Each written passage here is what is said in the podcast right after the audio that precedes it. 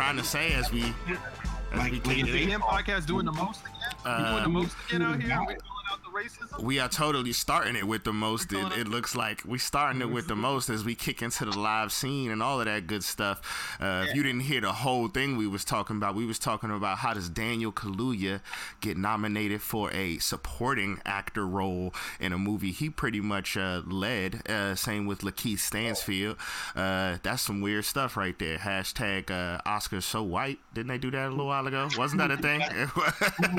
uh, Who was This year, man, Chloe, Chloe Off? Blowing up. She won Best Director. that's true. And, uh, Would you say about Face Off Force? Who I said who was the best leading actor in Face Off? Uh, bet you he wasn't black. Fact. Big fact. to it. if it's a movie starring Nick Cage, the answer is Nick Cage. yeah, that's true, and it's like a very lackluster performance by said performing, uh, starring actor. So I hate Nicolas Cage. If you've ever heard any previous episodes about Nicolas Cage, You love that one movie. You love that one. I loved it. I, I, so I, I didn't love it because of Nicolas Cage. I loved it because of the aesthetic of the film. Now, don't get me wrong. Nick, Nick Cage did his thing, and Force is correct. I really do enjoy the movie Mandy. It's my favorite Yeah, horror man. movie. If you go back and watch the pod or listen to the podcast, you will know it was a very good movie, and I did enjoy it. But it wasn't because of Nicolas Cage alone. Um, Correct. yes, and You got the He's receipts. like the fourth or fifth best thing in that movie. Exactly. He's just like he him being there doesn't hurt it, but it's not like it's. I, I wasn't sold because Nick Cage was in them. I was like, ah, I got to see Mandy because Nick Cage is in this bitch. No, that was never the case. That wasn't it. But so so yeah so yeah. Catalyst is conflicted. I guess I would say about Nicolas Cage. Not I hate him. Uh, but yeah, begin podcast. We in the building. Uh, another lovely week coming at you guys. Um, we are very very happy to to kind of be a little more consistent in the content we hitting you with. Uh, we're very happy to be live on Twitch. Uh, thank you for all the people joining us here on Twitch, getting to see it uh, as it goes on. Um, and today it's the Begin podcast coming at you with the whole crew. We're going to be talking Falcon and Winter Soldier.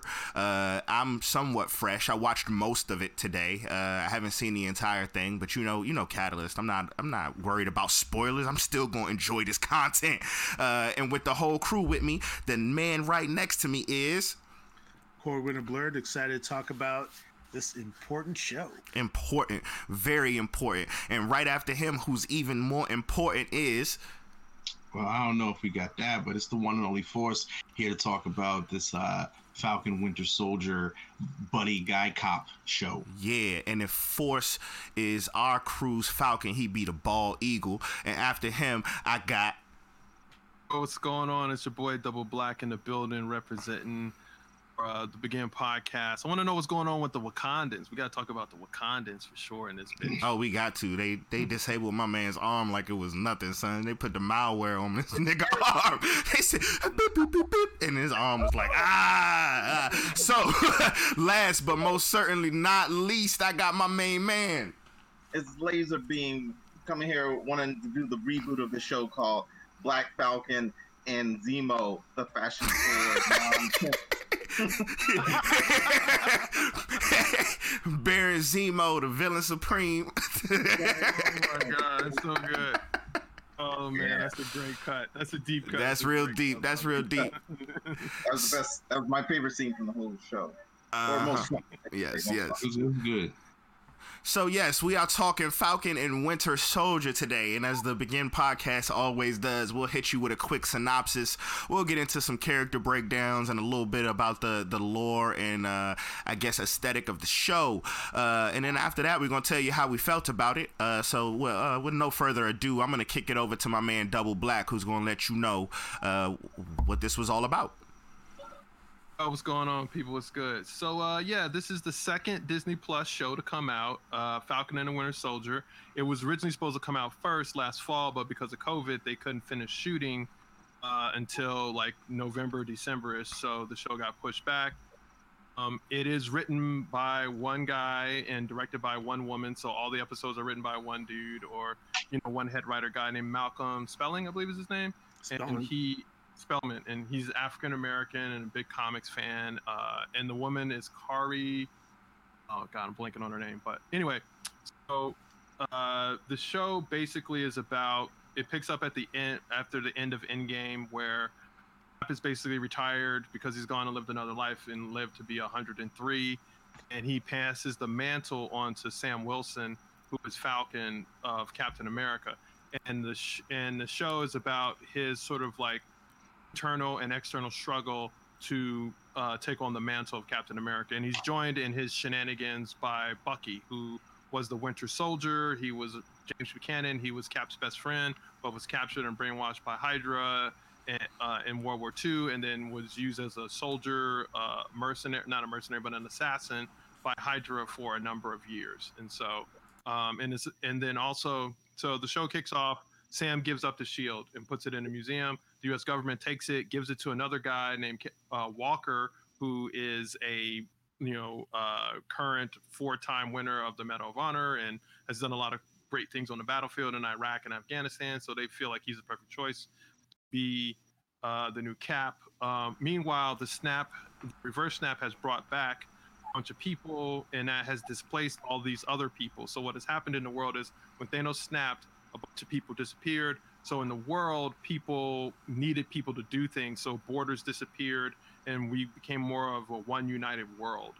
Um, you know, people from one part of the world moved to a whole other part of the world that needed help, and and vice versa. And so there was this whole feeling of the Earth uniting, and you know, uh, under the Thanos snap. And then you snap, and five years later, a bunch of people come back, and then those people who have maybe moved from one country to another country are now displaced and put out because these people have returned, and they're like, "This is my family home. This is where I grew up. This is what we own." And so there's been a whole sort of movement against being against these people uh, led by the GRC, which is the Global Repatriation Council, to try and get people uh, back to normal. But it's it's seen as a terrorist sort of organization by the people who've been displaced, um, by the people who um, are being pushed out. So they become terrorists themselves.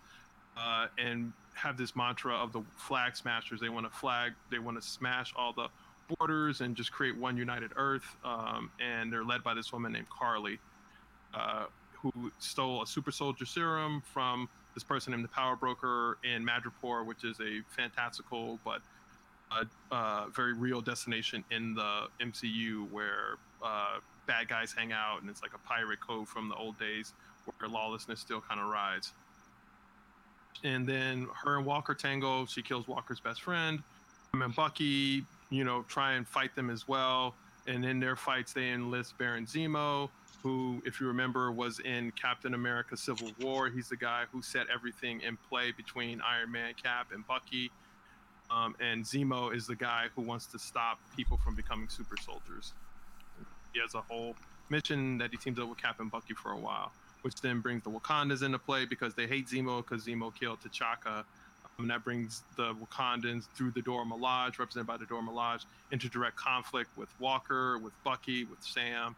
Um, and the whole while, uh, Sam is really wrestling with p- picking up the mantle as a black man, um, as Captain America. And so, and Bucky is really wrestling with dealing with the trauma of being the Winter Soldier and having killed people and trying to find closure for killing people. And so, uh, that's you know kind of the, the synopsis of the show. Uh, I won't spoil too much where it ends because we'll talk about that in our reviews and like ends and what what things happen. But those are the main characters and kind of what's happening uh, in the show. So, did I leave any big broad strokes out or anything? Mm, not that, not that I can, No. not that I could say. No, you know. We didn't mention the mantis, but that that's coming. It's coming. the, That's, man- coming. the mantis. That's a deep cut. Yeah, that's a deep cut. People gotta- it's a deep cut. You got to stick around. Just can't listen to the beginning of the episode. Yeah, you gotta stick, yeah. You got to listen to the whole episode. Um, I can't give it all the way. Can't give it all the way up front, man. You got to you got to tease it out. So yeah, so I guess we can uh, kind of kick it into gear and kind of give it the begin podcast breakdown. Uh, and I guess the the man to start the whole conversation would be Core Window. What you got, man? All right, I want to talk about the comics, some of the comics that are the inspiration for the show. Um, a lot of the best Marvel content in the MCU, or a lot of the, the best content from the MCU, is drawn from runs of the comic books. Um, and um, at least in the shows. Uh, Armor Wars is, is one, and uh, uh, WandaVision was another. Uh, and this one is drawing inspiration from a number of sources. One is uh, the uh, Captain America comics from the mid 80s, um, where basically Captain America is uh, in this storyline. Captain America steps down because the, um, the the the government wants him to report directly to them. So he steps down, and the government hires uh, basically um, this character who is called the Super Patriot before, and that was John Walker. It's very. Did he have a MAGA hat?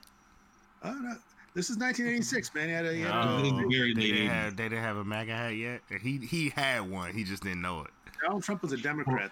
And, and wait, before before you get into the Super Patriot, remember that the Super Patriot in the comics was given powers by the power broker. Power Broker. The power broker. That sounds like he gives loans. So basically, um, in in the in the comics, there basically there's a uh, there's an unlimited there's a um, basically super powered wrestlers who who get this get these abilities, and um, so Walker gets these powers, and uh, he gets a little imbalanced, and um, the in the run of Captain America it was a little. I don't want to say it was controversial at the time, but a lot of people, it, it was it was overtly political. So the people who are kind of you know, riffing about or you know, kind of complaining about the the politics of the show. Um, it, the, the material is inherently political because Walker, um, like he goes on a peacekeeping mission, quote unquote, to, to Central America, and is like beating up dudes in detention centers. Where he, he he's not beating up, he's like I was gonna say he whooping ass for peace. in, in and eventually you know he's like he he he realizes that the captain america concept uh, costume is supposed to inspire people and he kind of goes through an arc in the comics that doesn't mirror directly the show but it's it's a similar arc so you can tell that the the writer drew a lot from walker's arc is is is drawn heavily from these comics and, Oh, and also in that in that run, uh, Captain America gives up the shield. Yes so they have to decide who gets it. Right. And there are two people who they're thinking of. And I think one was like Nick Fury and the other was Falcon. Falcon. And they decide not to go with Nick Fury because he's too old. And in the comics, everybody, uh, Nick Fury's white. Spoiler alert. Uh, he's not the black Nick He's Free, free ultimate uh, uh, so yeah, so they decide between universe. in yeah in the regular Marvels. Uh, was David Hasselhoff, Nick Fury. yeah, yeah, It's a deep cut. deep dive. Uh, but but they have to decide between uh, Nick Fury and Falcon, and they decide not to go Nick Fury because he's too old, and they don't think like Nick Fury is gonna like want to stop being a director of Shield or whatever. Uh, and then Falcon, they don't think America's ready for Falcon, which directly ties into this. Yeah, yeah. They they they specifically say they have. I, I remember the panel because they they draw like the one black dude on the panel was like, nope, America's not ready for a black dude. Nope, not doing it. Yeah. And so they give it to John Walker. Right. And so he um so he he he uh eventually gives up the Captain America identity. Oh, uh, another important thing is that his, Lemar Hoskins is his his partner, who also and and in the comics they're both super soldiers. And he they originally wanted him to be Bucky, and then he's like, "You want to call Black Man Buck? No, not doing it." So he he takes on the name Battlestar. So that's um, so U.S. So Captain America and Battlestar have their run for for a couple years. I think they they go for a good maybe uh, maybe a year. Maybe maybe close to a year. They let it simmer for a Yeah. bit. His Then- his scene was one of the best in the show. About it, like like for real, for real. and then and then um, Walker takes on the identity of of of a U.S. agent, and and and um, he's kind of just a more more uh, he's a he's a Captain America figure who who works more closely with the with the U.S. government, and that's And and that that happens after uh, in the comics, uh, Walker's parents uh, are m- killed. oh yeah Yep. Yeah, he they so he had a couple he had a couple Buckies. Super Patriot had his Buckies. Uh and they only kept one. They kept the black Bucky. Insert jokes. Uh and then they had two other Buckies and they became left winger and right winger and they outed him as a superhero and some people wanted to attack Captain America and they killed his parents and then in retaliation he went and killed um the the people the watchdogs i think. Yeah. Ah. yeah and that and that again that that material is is is taken very closely from the from the comics Oh, yeah. yeah. yeah I mean, that, that, and, and uh you know like he basically walker becomes enraged and and and murders these people and so again there, there, there's a lot of beats from these comics that are imported directly into the show um another set of comics that um that are heavily drawn on for the show is um uh captain america the truth uh which was written i think in 2003 um, by um, um, Kyle Baker drew it, and um,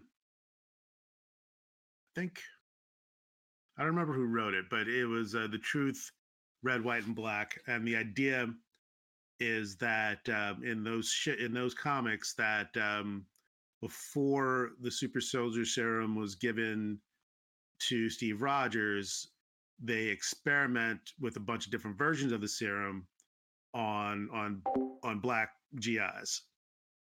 And most of those GIs die. And the ones that survive um, will be, you know, there are like six of them, and they go on kind of secret missions behind enemy lines. Um, so they're kind of like a secret super soldier force, while Captain America is doing the doing the the upfront stuff, you know, doing the um doing the public stuff. And the this the serum is unstable and all basically all the all the test subjects die except for one, um, Isaiah Bradley. And um and he basically goes on one last mission. He defies orders and goes on a mission to to save save a unit or something and then he's thrown into the brig and kind of he gets brain damage and he's kind of written out of history and they forget about him and um then uh the the co- in the comic um basically captain america finds out about this steve rogers finds out about it and he's like what the fuck? And he goes to to find out the truth and that's how that story unfolds. And um and uh you know in the in the the they draw a fair amount of inspiration for the uh, they they for the show from from that comic as well. Uh, a number of characters from that comic show up. Um, one interesting thing, one aspect that they are not going to use is that, um, and I, th- yeah, they they had a, um, and this was controversial at the time. Uh, basically, Isaiah Bradley's son becomes uh, like this super soldier mercenary dude who who becomes uh, basically a Black Panther. Like he becomes a oh he doesn't become a Panther, he becomes a Muslim.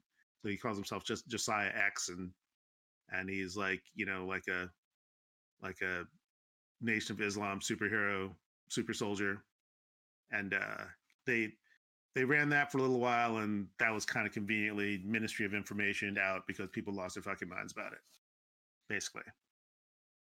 But that that's an interesting aspect that I don't that they're not going to use. But then uh, later on, I think in 2011, uh, the Young Avengers brings in Eli Bradley, who is Isaiah's grandson.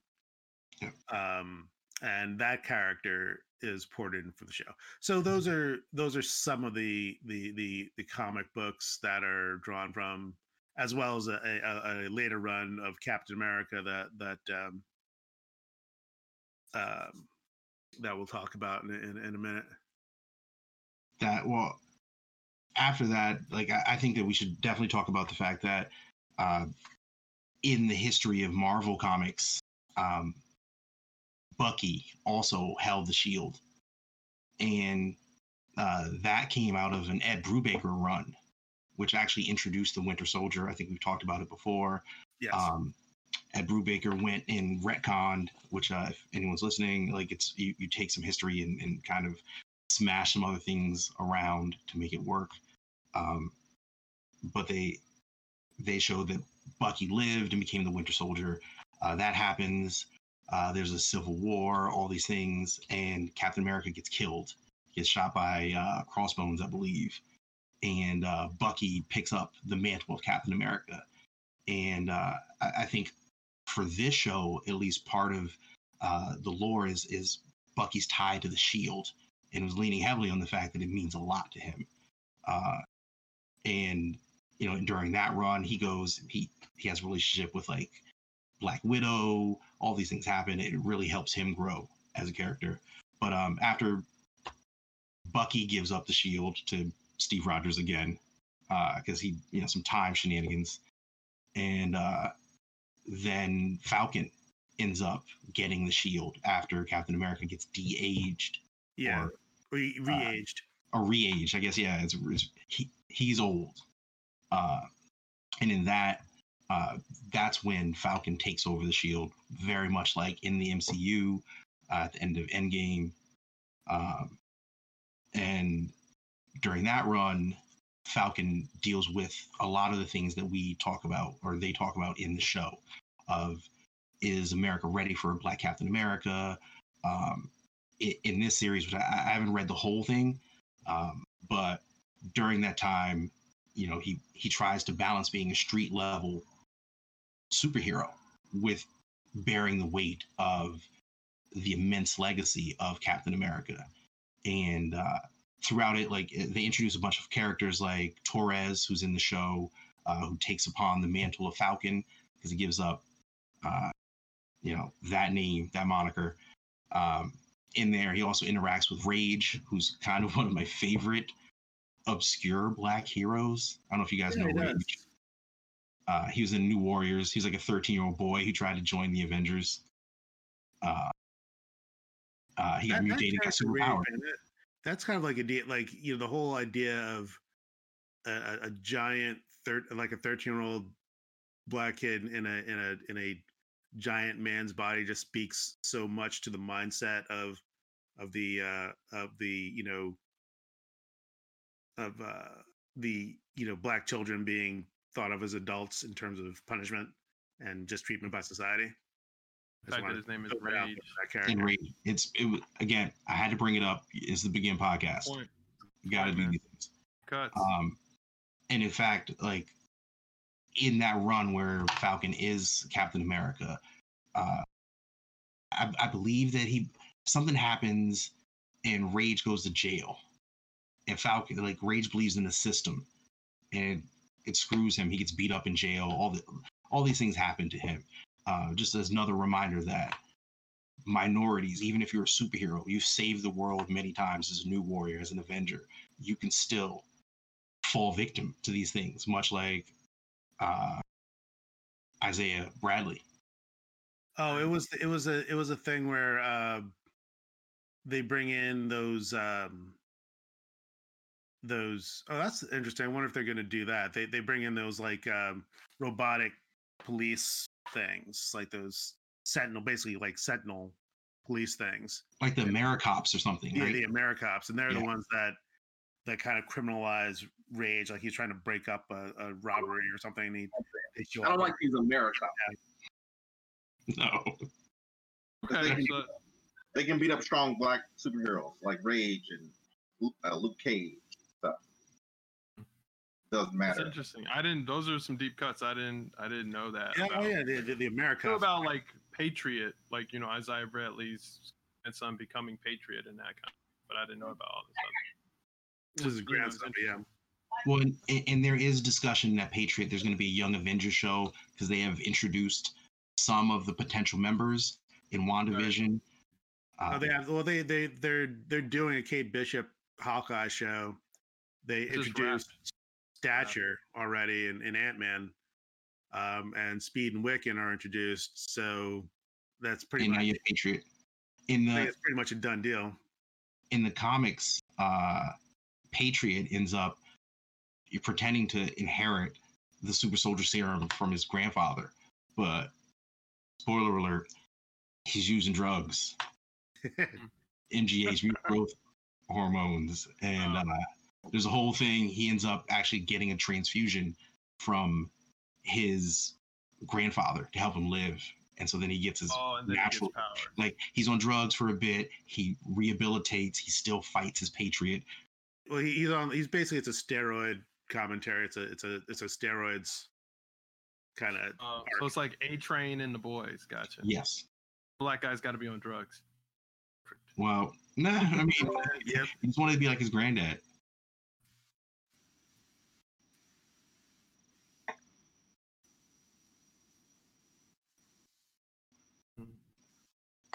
Yeah. But i, I think actual it's sports, most actually more white guys doing it because.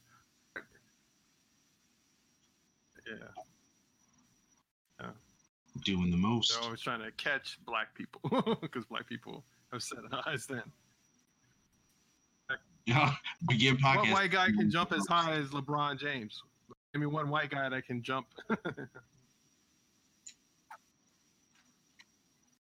yeah, so anyway, is that is that all we got on the Yeah, comics? those are- i think that sums it up we've done comics some that are- more deep dives there's you know uh, i always show. like to to be amazed at the fact that they do such a great job of pulling from the source material at marvel so Yeah, that's it's the it's the source of the power.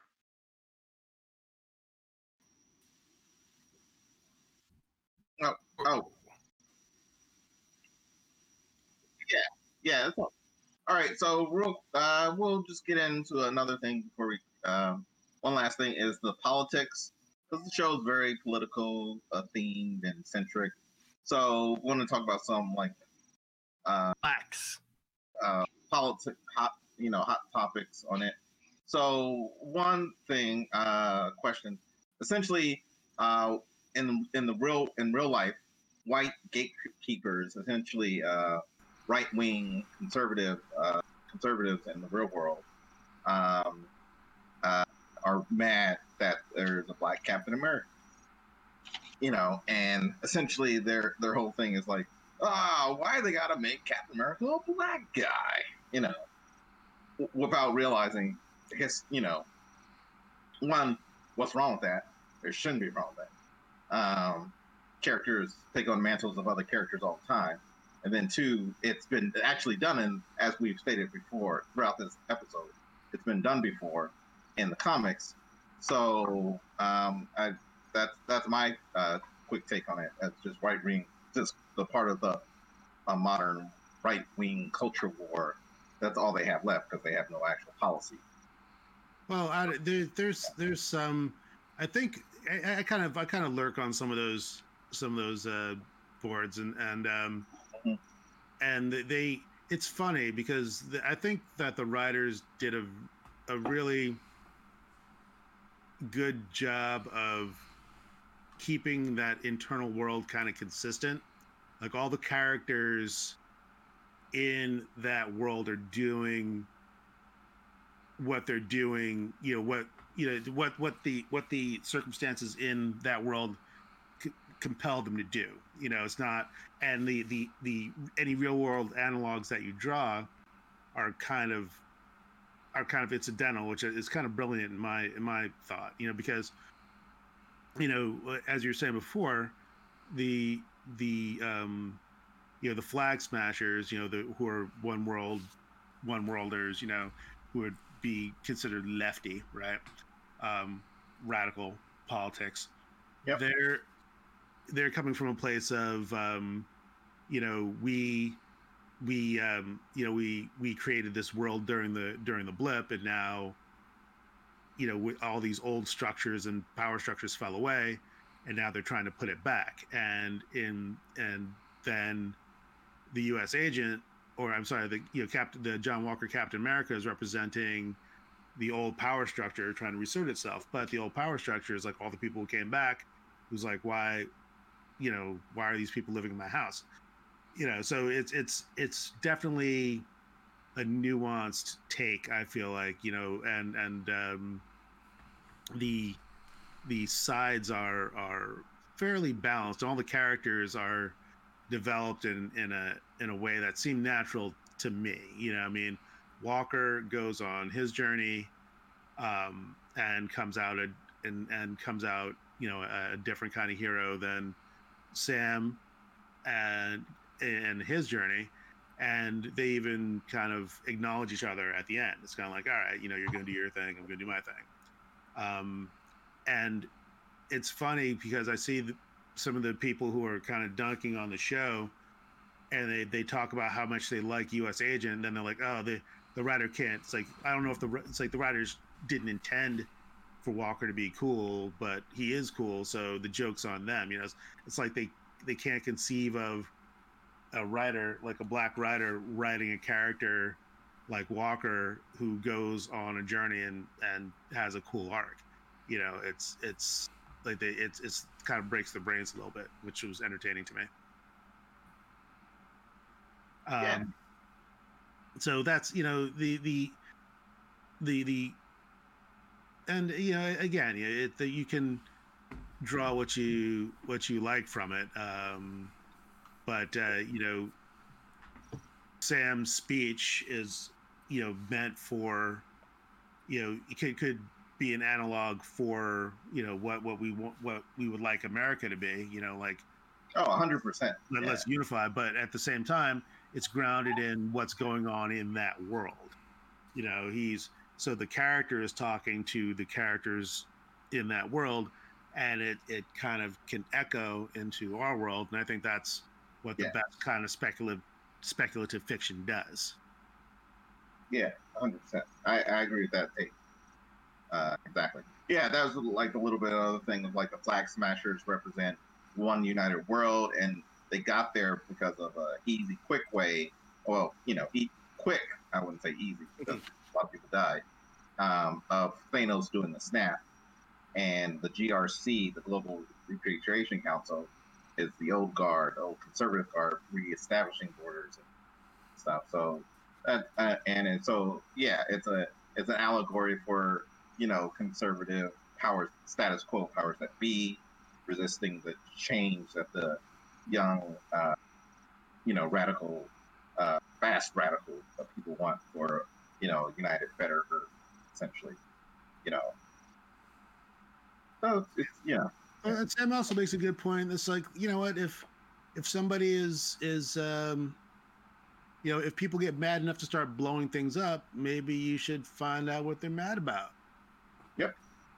And you know I tell this to my conservative friends too, man. Like if you're afraid of communism, then you got to make a system that makes people not desperate enough to be communists. Right. you know. I mean, if you have a system of just winners and losers, and one side consistently keeps winning, or one group of people, yeah. Then those losers aren't going to tolerate. Yeah, exactly. it's only a Yeah. matter. I mean, history has shown that whether it's Napoleon, Julius Yeah. Caesar, like you can go back so many times and see that, like, eventually someone comes along and organizes the proletariat, and they they make Bane, and Bane throws all the rich Yeah. people into the streets. Exactly. Yeah. So it's like it's, only, it's only yeah, it's only a matter of time before people can eat. You know, to let them eat cake. People will just be like, okay, All right, so if you're afraid of that, you know that's that's a that's a issue you got to deal with. You know, it's like, you know, everybody, you know, if you're if you're angry at at at at Cuba for being communist, you know, you should ask the question, what got them to the point of of that happening? You know. Well, and also, I mean, in my reading of like history and like you know what the show does really well on, on one level is that like example, like if you take an analog of Batman, in my opinion, like Batman represents the status quo, opposed to Bane, who's about radical change. Now Bane's a terrorist and he's doing all these like you know he's going to blow up the city, but he's really trying to equal, you know, on one level he's trying to equalize Gotham. You know, there's all these super rich people, there's one percent, and then everyone else. And Batman, as a billionaire, is representing the one percent. Now Falcon, on the other hand, because these things really change in history if you study, it, is when the military class or the paramilitary class, the police or whatever, switches sides because they're the thin blue line that protects these people and their property. So Falcon is that guy, and his speech, what for me, what spoke to me in his speech, he's like riding that line. He's just like, you guys got to do better and figure this out because you don't want to see 2.0 of her. Like, you know, people are hungry and dying and and want you know the basic necessities, and it's you know, like you said, best fiction mirror of our own world, and you know, and so it's only a matter of time before they raid all the pensions of the teachers and then the nurses and then the librarians and eventually they come for the cops of every union and they destroy and then eventually people are like well i'm going to stop protecting your property because there's nothing in it for me anymore right?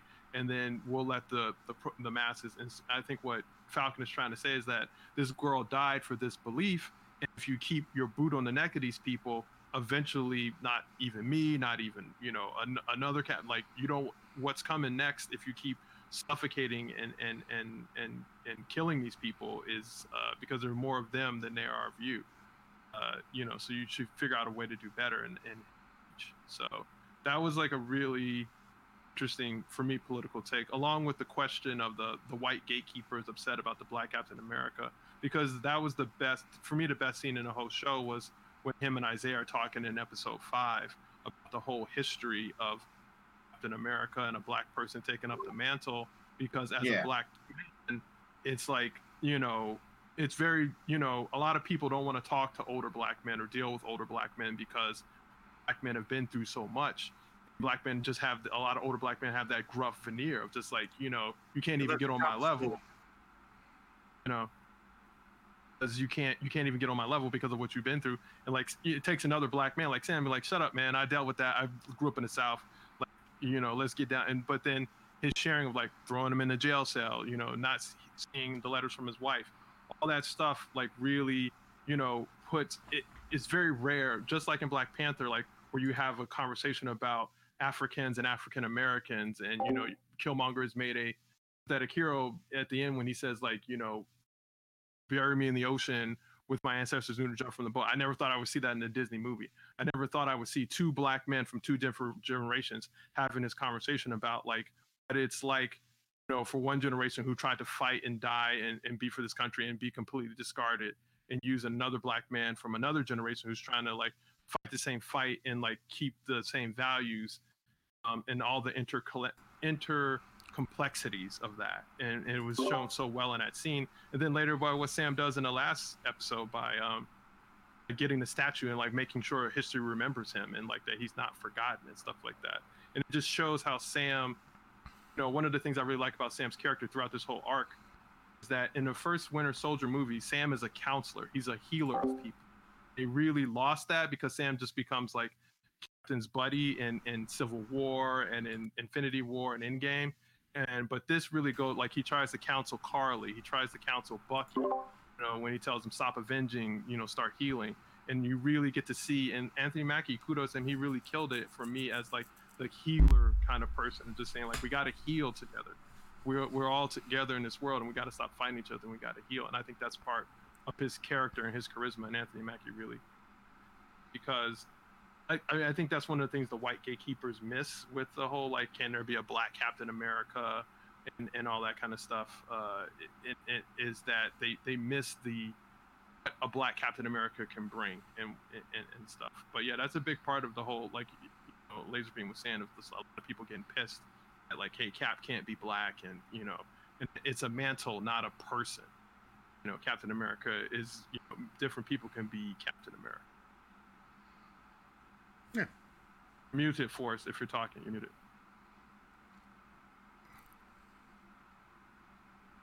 I was gonna bring it up later, but since we're talking about it, uh, I really enjoyed that too. How they showed uh, everything that Sam brought to the table, and the focus on his ability, like it, it's consistency, his consistency of being uh, someone leading a, a, a group for other veterans, for being able to listen and talk, for being that heart. Like it's not like they made it up. Like they really painstakingly showed these are the reasons why. Even in this MCU, Sam could be Captain America, is because he could go in a therapy session.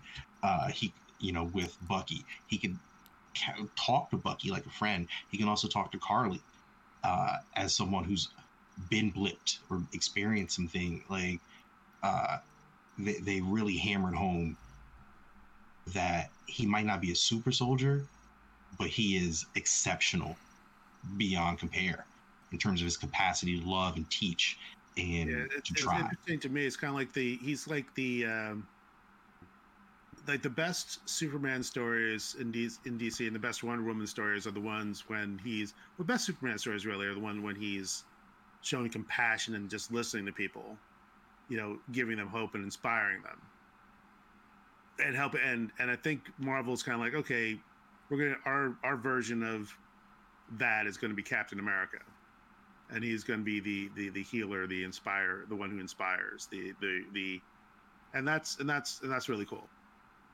I yeah, go ahead. Okay, I was just agreeing. So go ahead. Yeah, yeah, that's. Uh, I I was gonna say that, you know, this show made me want to see how other people would react to this these episodes. Like I remember when Captain America held Mjolnir, hearing people cheer. There are a couple scenes where where Sam was doing some exceptional stuff, and I was like, "Fuck yeah!" like, you know, like that that was dope, and just like, you know, Yeah. got me hyped. Uh, so yeah. All right. So yeah, Yeah. I guess uh, now we're ready to kick it into scores. Correct? Score time. Score time. All right. Uh, so as you always know, the the Begin podcast kind of does their uh, scoring system in a unique way. Uh, we rate things in two directions, uh, uh, and that is with SJs, and uh, I won't get too uh, elaborative in this instance, but that's everything good. Your SJs are everything that you think is good about something, and and everything that it exists as far as art can be both good and bad. So on the bad end of the spectrum, as coined by Cordwinder Blurred, we have Star Screams because he typically screws things up. Uh, so we go we, we call our bad things our Star Screams. Um, so we're, gonna get straight into it. Um, uh, me personally, I, I really enjoyed this show. Um, uh, for all of the reasons we said previously, it's it's really refreshing to see uh, a black protagonist in such a, a, a I guess position of power uh, and position of being really like the savior of the day.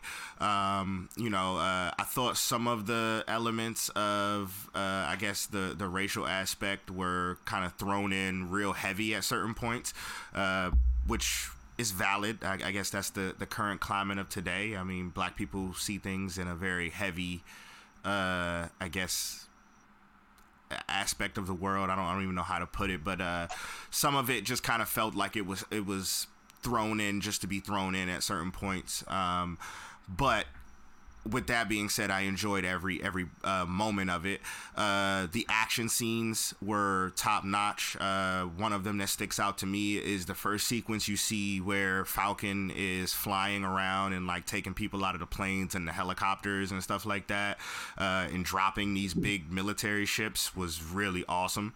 Um, I thought that was like some of the coolest stuff, uh, and it introduced you to uh, it's it's Red Wing, right? I'm not getting that wrong. Red Wing is his little robot that flies around. Yeah, uh, Red Wing uh, is one of the cooler parts I think of his whole arsenal of like uh, stuff. Uh, it's it's like the first and most awesome drone uh, that I've ever seen because it was in the books and stuff like that too. Um, so so all of that stuff was really good. Uh, even the sequences with Winter Soldier, where you know he came through with the real assassin type movement, uh, that stuff was cool. Um, and as you know, if you've listened to any of the previous episodes, uh, that's very big for me. The action sequences and the fight scenes uh, mean a lot. Um, so you know, this this was great. I feel like it's like the follow up everybody was waiting for with the MCU stuff. Like uh, a lot of people didn't really know what to make of WandaVision and all of that. Uh, and with the Falcon and Winter Soldier, I feel like we got the aesthetic we wanted back from these MCU titles and, and intellectual properties. Um, so that was great. Uh, as far as uh, ratings go, I'm gonna give it four and a half SJs just because I like honestly there wasn't much that like detracted from it for me. Um, you know the the whole sequence where he first comes across his uh, older family member, and he's like, "I'm just trying to get like you, you know, Sam. You you doing your thing, man." Like that that felt like extremely authentic. Like there, there's a lot of like times like that where you, you feel like it's it's it's realistic. It's the real world uh, uh, feel. Uh, and then as far as star screams go, I'm gonna probably hit it with one star scream just because with that same thing uh, being such a great aspect of it, I felt like sometimes it was a, a, a little like too uh, tacked on and things like that. Um, so uh, things like that. There were a, a, few scenes where the dialogue is just a little cheesy, and I think that comes with everything in the MCU because uh, it is supposed to give you that comic book feel. Uh, so that's where my star scream is going to come from. But yeah, uh, overall, it, it's another shining example of why the MCU is making all the bucks and why people love the MCU. Yeah, I I I really like the show. Um, I'm gonna give it. Um, I'm gonna give it four and a half SJs. It does everything it it needs to do.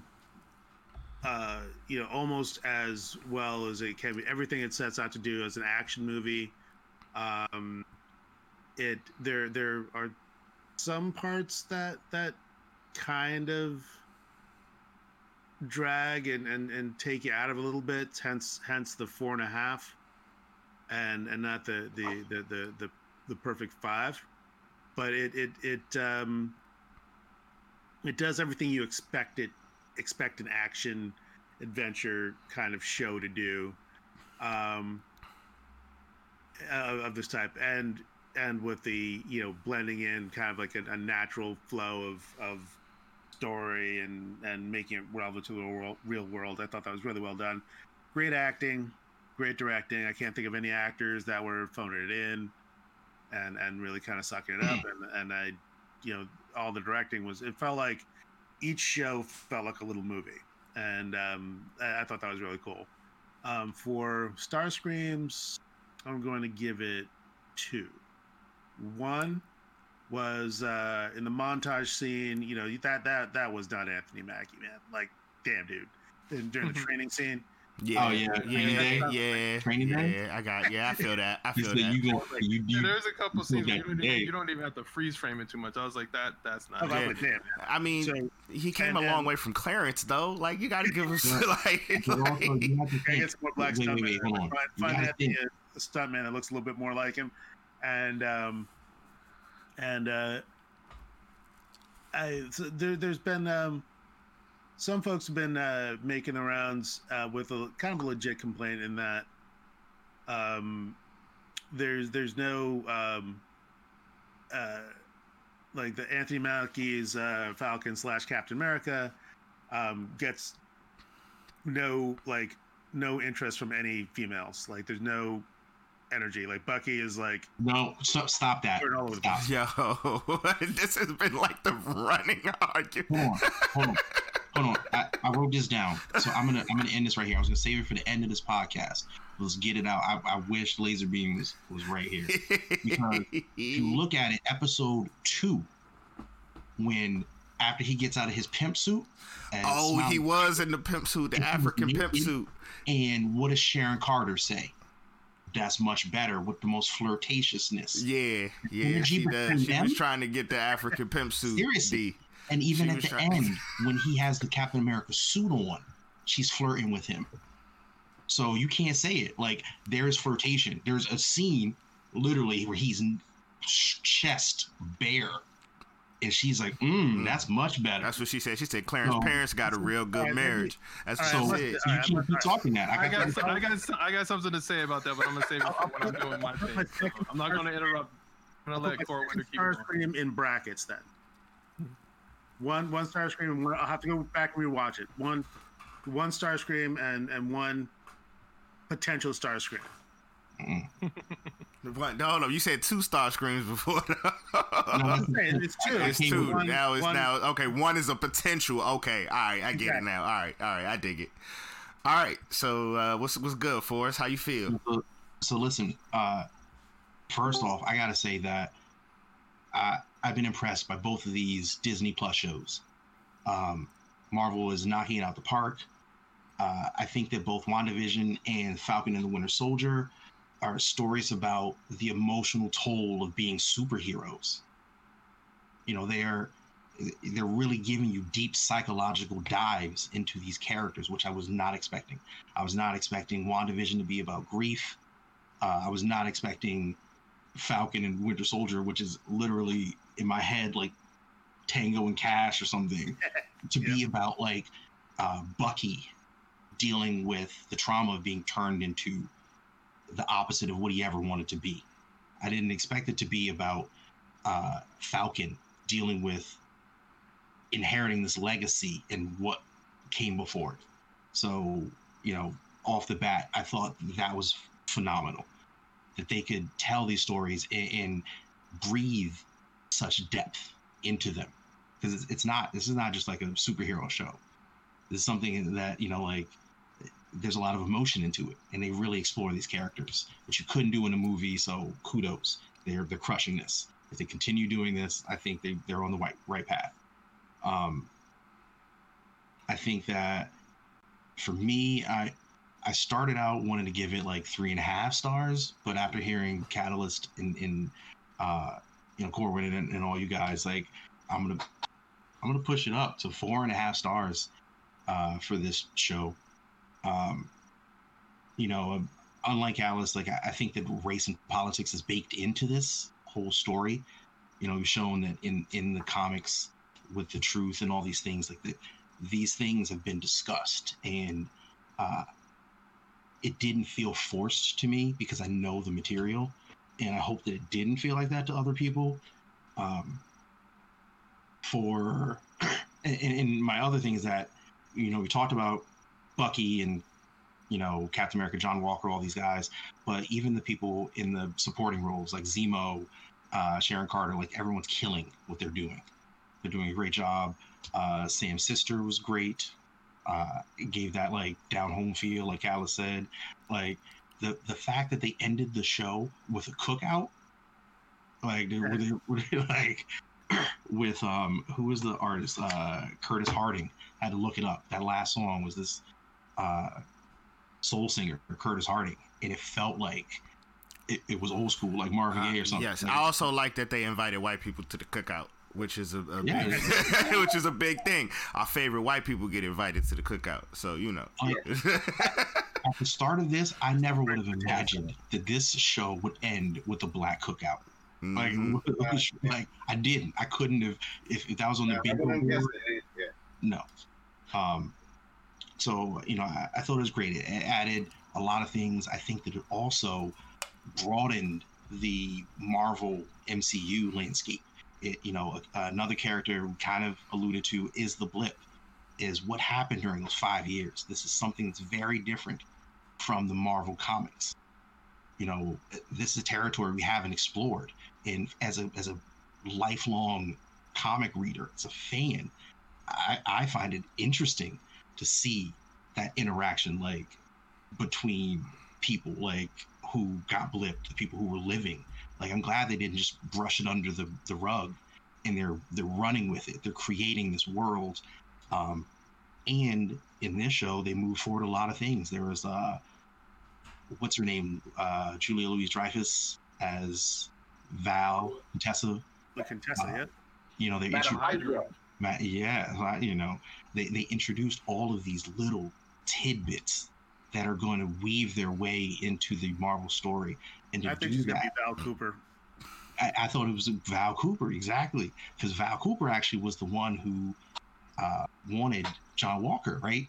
Yep. To be Captain And- America. So he was, in the uh, Dark Avengers. Yeah.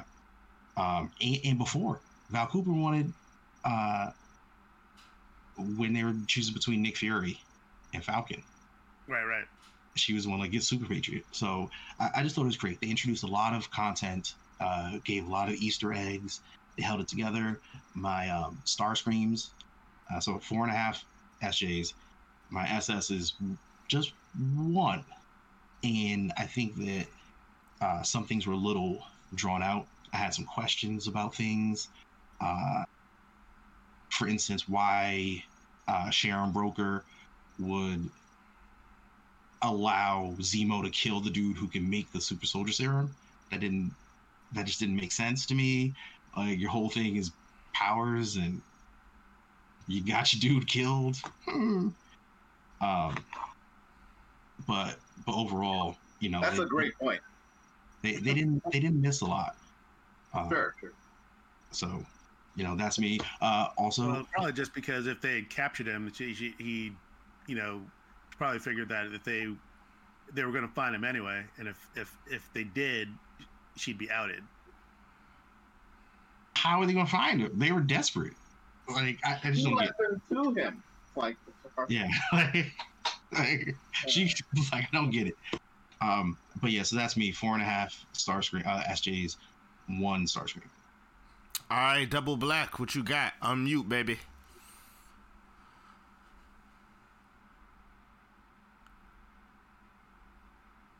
Okay, uh, so the, I'm gonna talk about the things I liked and then the few things I didn't like. So the things I really liked the show were uh, I thought Zemo was really good. Obviously, Bucky and Sam were great. Of the Wakandans and how they came in and did their thing, the through the Dora Milaje that and their sort of whole interaction with Bucky, I thought was great because it's like we haven't seen them, you know, basically since Endgame, and it's like what's what have they been up to, and so bringing them back through I you know uh Ayo I believe is the character's name. Um, I thought was really good. I liked Walker. I didn't like him in the beginning, and but that's the whole his the way his whole character is constructed. You hate him in the beginning, and then you kind of have some sympathy for him over time, even though he does this horrible thing with killing that one dude. Uh, and the acting was top notch. The writing was amazing. The directing was really, really well done. I'm liking the fact that Marvel is doing these one director, one writer, like they did the same thing with WandaVision. They're doing the same thing with this, and Loki are all going to be one director, one writer for all the episodes. Uh, really, for me, the, the cream of the top was uh, the Black Captain America. Um, I thought he was really interesting. I loved Isaiah Bradley and his whole story, and You mean the Mantis? Yes, the mantis. yes, all the deep, deep cuts of nerd, of black nerd. If you were a black nerd teenage boy in the '90s, you know the guy who played Isaiah Bradley as the mantis. He played the one black superhero that was on. It was on TV. He was on Fox. He was on a TV show called The Mantis back in the '90s, and so it had one season, about 22 episodes. Go look it up, and uh, yeah, he was our he was our dude. Like we all like watched that show like back in the day as, as part of like, oh, there's a black superhero, and it was like on, on Fox. So yeah, Carl but you know, um, Also, the Martian Louise Manhunter. Dreyfus. Yes. Yeah, yeah, Julie Louise Dreyfus showing up as uh, Madam Hydra was a nice, nice Easter egg and stuff. It made Yeah. me like look her, look that character up. You know, I'm interested to see her in Black Widow now because originally she was supposed to be in Black Widow. I'm gonna have to do the mental gymnastics of like, okay, this is the first time I'm actually supposed to see the character when I see the movie Black Widow.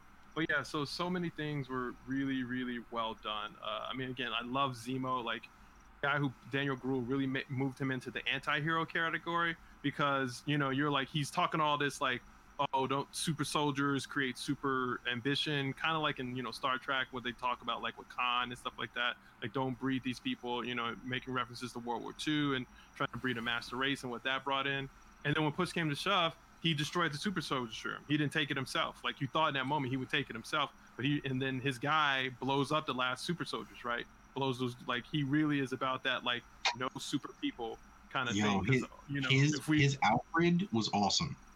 Right. His like the his butcher, yeah, that guy, yeah, Yeah, His his, name is the- evil Alfred.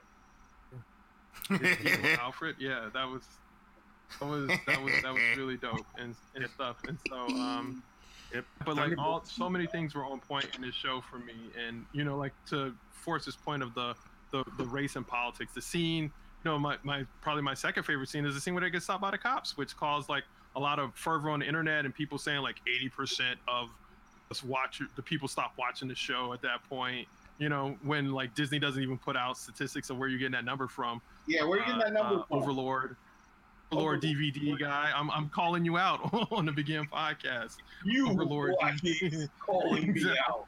exactly. Come at me, bro. At me, Overlord DVD. Damn, we got Where you get we got we got Reddit beef on the Begin podcast Exactly. now. It's fucking Reddit beef No, on this the. guy's, this guy's a this guy's a crazy YouTuber, man. Like Yeah. I was just like, what are you talking about? It- He's it- out here it's- trying to- yeah, that that whole thing spread because of Reddit though. Like it was on YouTube and then Reddit kicked it into high gear.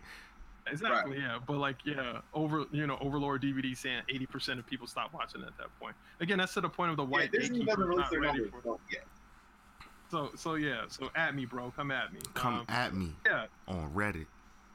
you know, um, those things I really, really liked and enjoyed uh, of, of what they did. Um, one thing that so the, so I will give it five SJs. Actually, I'm gonna give the show five because all the black stuff for me was just like so amazing, and so like yeah, it's what it set out to do. It did super well for me. Um, I'm gonna give it two star screams, one star scream because I don't I didn't even look her up because I don't even want to know her name because I'm tired of them trying to make girl who played Karli happen.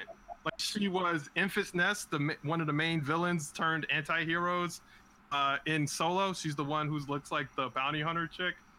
It turns out she's like a 15 year old kid. Yeah, and now she's like, yeah, yeah, they unmask her, and it's, I'm like, stop trying to make this ginger, like freckle faced girl happen.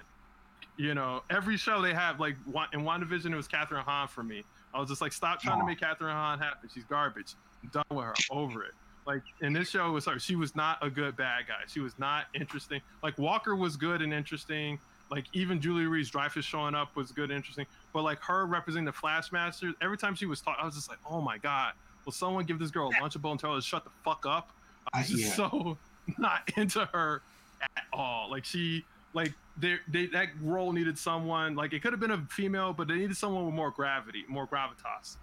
One like that would have been more interesting. It didn't have to be a man. It didn't you know? It could have been a person of color. It could have been anybody. But like, she like and they, the the third world like you know people who hire people eh, for these jobs and cast actors are tr- keep trying to make this young woman happen. I just don't think she has the gravitas to pull off these these like you know really interesting and pro- she's supposed to be this charismatic leader like almost like a magneto type person you know or you you know harkening back to someone like malcolm x or something like that that's really calling for nationalism of a people.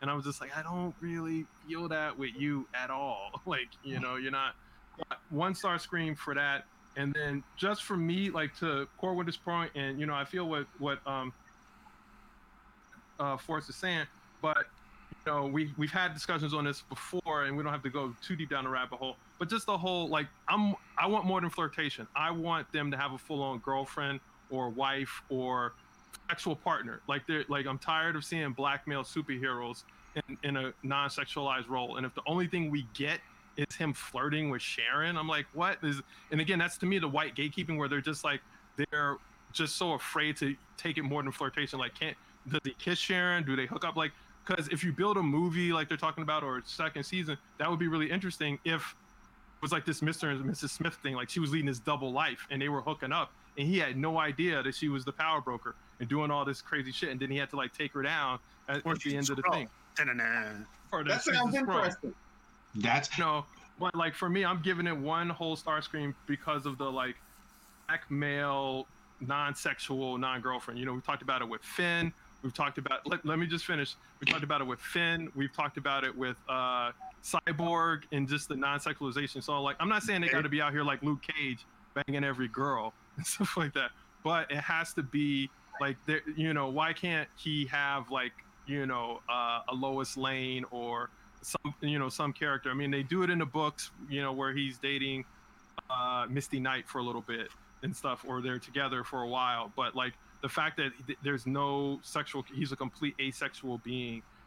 Really, Ridiculous. really, frus- really But- but frustrating it's not. you know, and we've we've had all these movies and stuff like that, and, it, it, it- like I hear you about the flirt, but I want him to see, and it could be, I mean, we can hold a have a conversation about like white girls, black girls, all that kind of stuff, but like to have him like you know at least Cap got to kiss like Sharon and stuff like that.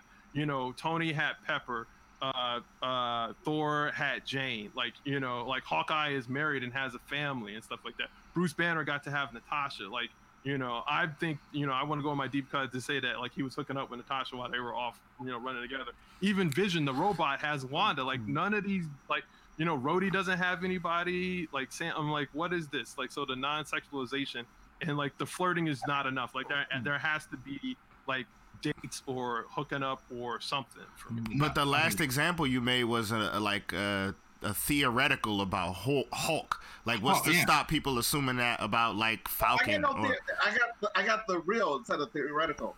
The MCU movie, the MCU movie, Incredible Hulk. Forget all this Black Widow stuff. He has Betsy Ross.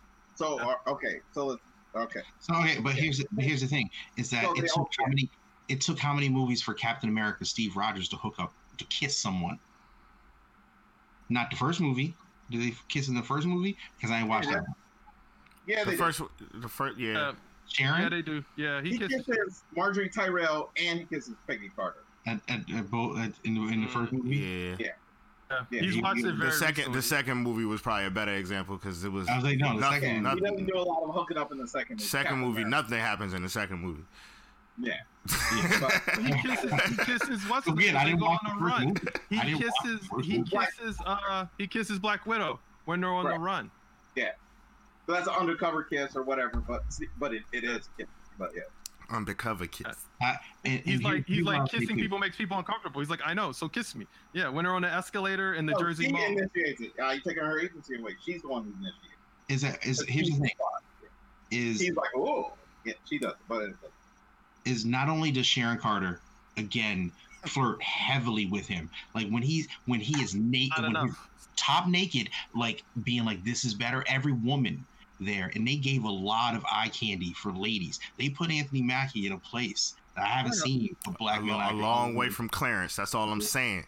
like long way from I'm not saying it. Clarence. like that whole workout scene that Cordwinder was saying was not cool. Like every the ladies loved that. Let me see They him do. hop around. Let me see him wasn't cool. throw some stuff. it didn't look like Dude, but like for me, I want to put this in the to- white boy gatekeeper's face. There is Black Captain America banging your blonde Sharon. like that's what I want to see. I feel that. All right. What I want to. So so I'm gonna interrupt that because we're not gonna go too deep down the hole. What I will say is I sit on both sides of this argument, but I think I lean a little more to Force's side. I think you're reaching a little bit to say that he just wasn't sexualized. I think I think he could be more sexualized, but I don't think it's a lack thereof. But for time's sake, I'm gonna kick it over to my man uh, for time's Laser sake, Beam so he can let us know how he felt about uh, Falcon and Winter Soldier. All right, I'll try to be as quick as possible. Uh, but for time's sake, I agree with my brother Double Black. But so we're I'm on I'm on that side. But okay, um, uh, but uh, sure for the for uh, SJs, I'm gonna give it four and a half SJs. Um, essentially, again, I always come last, so pretty much all the reasons you guys have already kind of stated. Uh, it's you know all the things it did. That conversation between uh, Isaiah and the Mantis, uh, uh, also known as as Cord Winter said a little bit, but uh, he's also a Martian Manhunter in the Justice League. Um, that's you know that's when I first uh, was was hip to him or second. Cartoon Justice League, not the The cartoon Yes, Justice yes. yes. In the 2000s, the cartoon Justice League. Yeah, Not not the Snyder Yeah. cut. Yeah, yeah, exactly. Thank you. Um, but that conversation is amazing.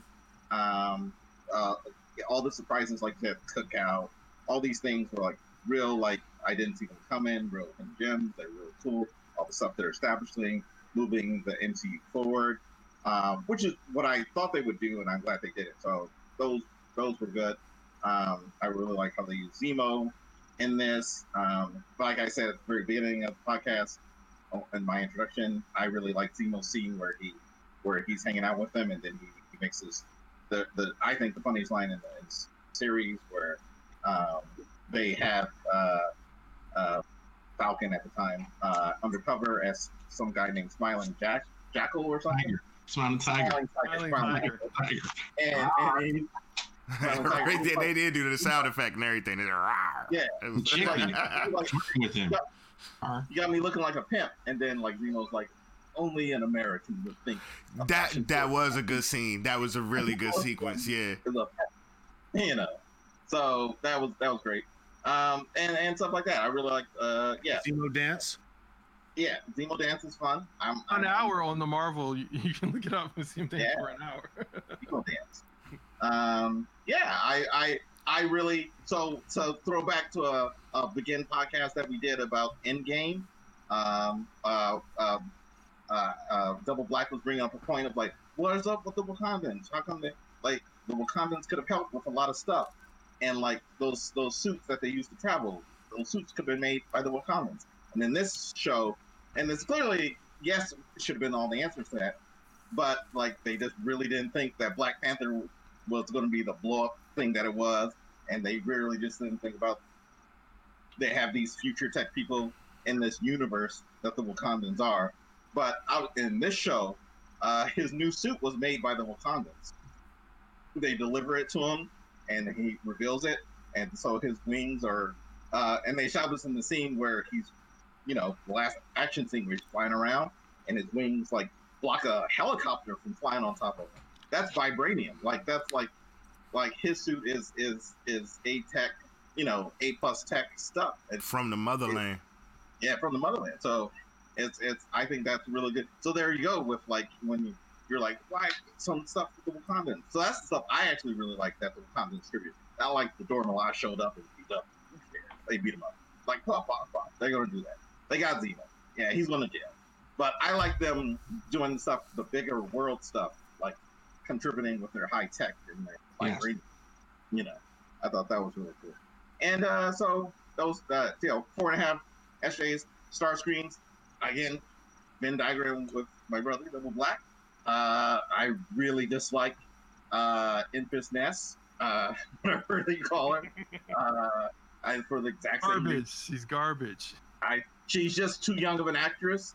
I don't think she has the gravity or the caliber of acting or method uh, to pull off, especially these complicated anti-hero or vil- slash villain Yeah. uh, leader leader characters. Insane. And, and uh, sorry, it's not coming through. I'm not buying it. I can't suspend disbelief when she's on screen, like doing the things she's supposed to be able, capable of doing, and whatnot. She's physically barely able to do this stuff. I think I chalk it up to her youth, you know. Um, but that's a whole nother thing. But here's her, her, she doesn't, she's not doing it for me. I think. Um, again, they've had some really whack villains, uh, so she's not at the bottom. I'll, you know, I'll give her that. Um, like the guy from Wanda. Um, She's no Malekith. yeah, Malekith is still the worst, and Uh, uh, what's, what's what's my man? What's the the joint from the second Ant Man movie, Ghost or whatever? Like that was a bad villain. oh, Ghost. Yeah, Yeah. I, I go like a compared to her. It, Sure. it, it was average at Well, best. Yellow Jacket was pretty bad. And like Ye- Yellow Jacket's pretty bad, but I like Yellow- it. Yellow- That Not very good. Yeah, also, think about the first Iron film. Man 3, not good. Iron Man. Uh, what was Iron Man three? Was Mandarin, right? no, Uh, No, I like Black man. that was the fake. that was okay. Well, yeah, or even the red. Uh, the guy, the Guy Pearce guy with the. Yeah, the- yeah. Not, that was not good. Nah, I like them better than all these cats we've said. You know, but anyway. um, and uh, so uh, she was pretty bad, and then um, also I, I didn't like. Uh, yeah, there was some stuff with like the power broker. It was like some like Force said, some stuff didn't fit right. I agree. That that just like like I, I hear you, Corwinder. Like they could have found that dude with or without her help sooner or later.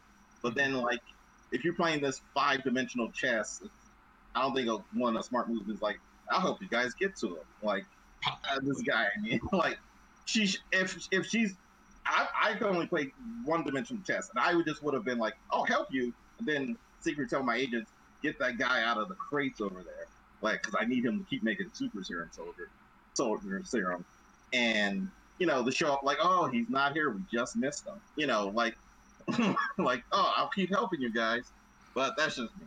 I think there. Uh, I think there's like some other manipulation that had to go on with that. I think like maybe during like Loki or something. We'll we'll see what happened there. But No, no, because she even says at the end, she says, "Well, get the buyers ready. The super soldier serum's off the market, but Exactly. I'm gonna have access to alien tech."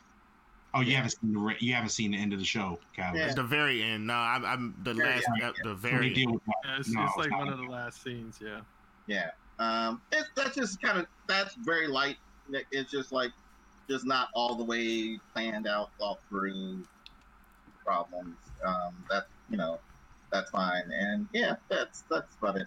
Um, that music was phenomenal. All those musical choices, all that stuff was great. I really thought it was cool. Um, uh, the acting, phenomenal job. I, yeah. Uh, um, the two leads, man. Uh, uh, I forgot their names, but yeah, Sebastian Stan and uh, Anthony Mackie. Um, or Anthony Mackie, incredible job. Sebastian Stan did a great job. His pathos of being a traumatized, brainwashed, The PTSD stuff with PTSD. Yeah. Yeah.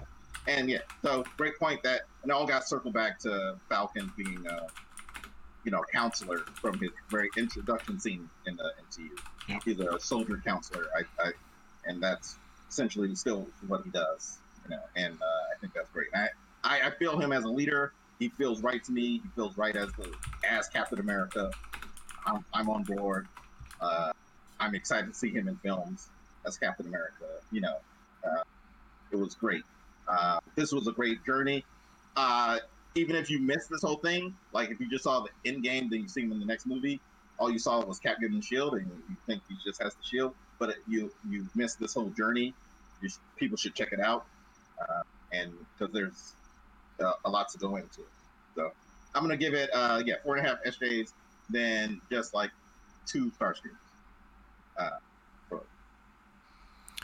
Cool. I think I'm gonna add an extra star screen. You guys got me because I, I, the the brothers black, the no black. I gotta. I only put one. I'm gonna have to put an extra one on there. Tack it up there. It's like the opposite of, of Core Winder. for it's Flag Smasher chick.